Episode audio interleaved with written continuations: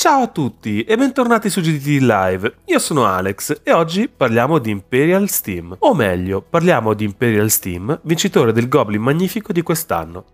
I premi, i premi si sa, non c'è nulla di più divisivo, sono sempre fonte di accese discussioni e diciamo più spesso di furiose polemiche. Spesso si discute se addirittura non siano diventati un qualcosa di un po' anacronistico o per certi versi fuorviante. E non parlo solo in ambito giochi da tavolo, eh, la scena si ripete ciclicamente per gli Oscar, Sanremo e così via.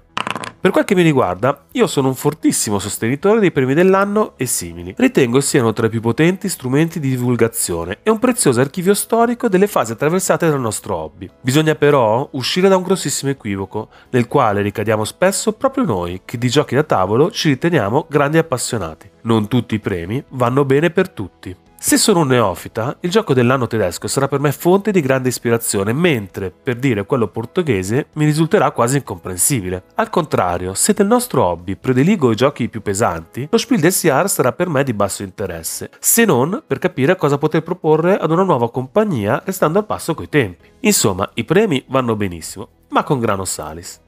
Vabbè, Tirando una riga alla fine di tutto questo discorso, uno di quelli a cui do più credito, quando si parla di premi italiani, è proprio il Goblin Magnifico. Ritengo tutto il lavoro svolto dalla Tana, fin dalla selezione, eccellente e a conti fatti già dalle prime indicazioni emergono titoli che in linea di massima si allineano ai miei gusti e quando non lo sono rappresentano ottimi suggerimenti per provare qualcosa di diverso. Ma per parlarne non potevo non invitare Marco Fregoso, caporedattore della Tana dei Goblin e tra i maggiori artefici di questo premio.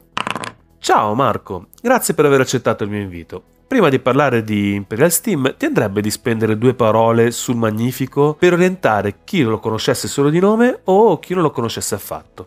Ciao Alex, grazie dell'invito. Allora, il premio Goblin Magnifico nasce nel 2015 su iniziativa di Ale Drugo ed è un premio promosso dalla Tana dei Goblin che è ideato per i giocatori esperti ma capace di incuriosire anche comunque tutti coloro che si interessano al mondo dei giochi da tavolo. Anche in giuria abbiamo membri che diciamo non si rifanno direttamente alla Tana dei Goblin e cerchiamo sempre il più possibile di rivolgerci in questo modo a tutto quello che è il panorama ludico italiano e anche estero dove abbiamo avuto diversi riscontri incontri anche da parte di editori ed autori. Il premio, come dicevo, nasce nel 2015 e fin dall'inizio ci è stato chiaro che non volevamo proporre ogni anno una lista di finalisti, che nel nostro caso sono otto, che andasse a sovrapporsi a quella degli altri premi, dove spesso quello che troviamo sono solamente giochi di tipo Eurogames. Abbiamo pensato fin dall'inizio che categorie come gli American e, e anche in parte come i Wargame avessero assolutamente la stessa dignità e la stessa importanza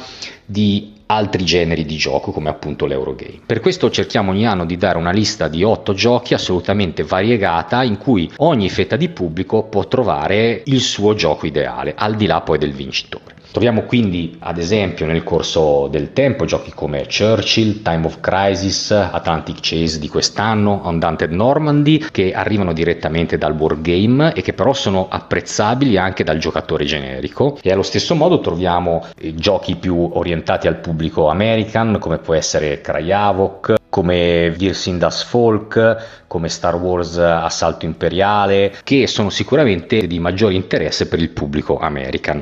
Allo stesso modo cerchiamo poi di infilare nella selezione degli otto giochi magari a volte più sconosciuti, che passano un pochettino inosservati, come i Pax, Pax Transhumanity, Pax Renaissance o Tragide Looper, eh, diciamo delle piccole chicche che magari il pubblico può, può essersi fatto scappare nel tempo. Questo diciamo è un po' l'intento generale della lista degli otto selezionati del Goblin Magnifico, da cui poi ovviamente ogni anno noi come giuria cerchiamo anche di estrarre un vincitore. Perfetto, ora che abbiamo un po' preso la mira su come funziona, raccontaci un po' di Imperial Steam, che gioco è e perché secondo te alla fine è spiccato sugli altri? Allora, Imperial Steam è certamente il German più, più duro e puro, se vogliamo così, eh, di quest'anno. Eh, sicuramente nella lista degli otto c'erano, se vogliamo, dei vincitori più più facili di Imperial Steam.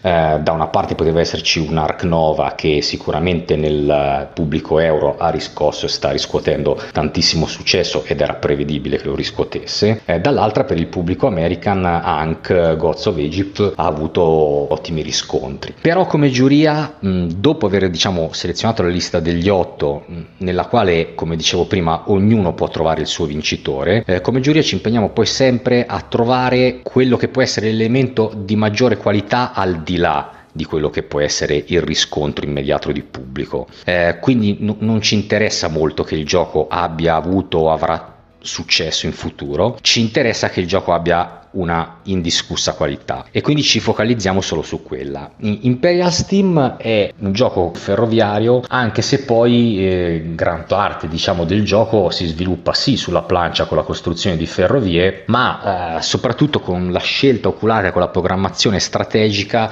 di tutta una serie di azioni a disposizione del giocatore che deve essere fatta veramente con un occhio ai turni successivi perché è un gioco veramente molto stretto molto difficile in cui ogni errore viene viene effettivamente pagato a caro prezzo. Questa sua esasperata strategia, questa profondità di gioco, anche proprio eh, difficoltà, ci ha fatto capire che questo gioco aveva sicuramente un bilanciamento interno, una calibrazione che non era stata facile da trovare in termini di equilibrio tra soldi guadagnati dai giocatori, risorse spese, eccetera, e che alla fine il tutto girava effettivamente con un orologio solo con una certa profondità di gioco e con un certo impegno. E ci è sembrato sembrato, dato che poi alla fine noi eh, premiamo il gioco per esperti, quello che meglio rappresentasse l'annata e quello che potesse veramente essere più intrigante per i giocatori che amano impegnarsi all'interno dei giochi da tavolo. Per tutti gli altri sicuramente all'interno degli otto ci sono giochi altrettanto gratificanti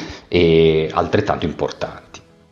Grazie Marco, io ammetto di aver inizialmente sottovalutato un po' questo, questo titolo, perché in generale sono controcorrente. Evidentemente i giochi di tipo ferroviario non suscitano in me tutto quel fascino eh, che evidentemente esercitano invece eh, sul resto dei, dei, giocatori da tavolo. E quindi l'avevo, come ho già detto, sottovalutato. Certo, dopo questo premio, dopo i primi commenti che ho letto e dopo questo tuo intervento, la voglia di provarlo è veramente altissima. Insomma, io spero che con questa puntata vi sia venuta voglia di provare Imperial Steam e anche quella di identificare il vostro primo preferito. Se volete maggiori informazioni informazioni sul Magnifico del Goblin vi lascio un link in descrizione e insomma in sintesi spero che questa puntata vi sia piaciuta e in caso vi ricordo che il modo migliore per dimostrarlo è mettere un bel like e seguire il canale. Questo aiuterà voi a non perdere nessuna delle prossime puntate e consente al canale di crescere. E con questo è davvero tutto. Ciao e alla prossima puntata. Forse.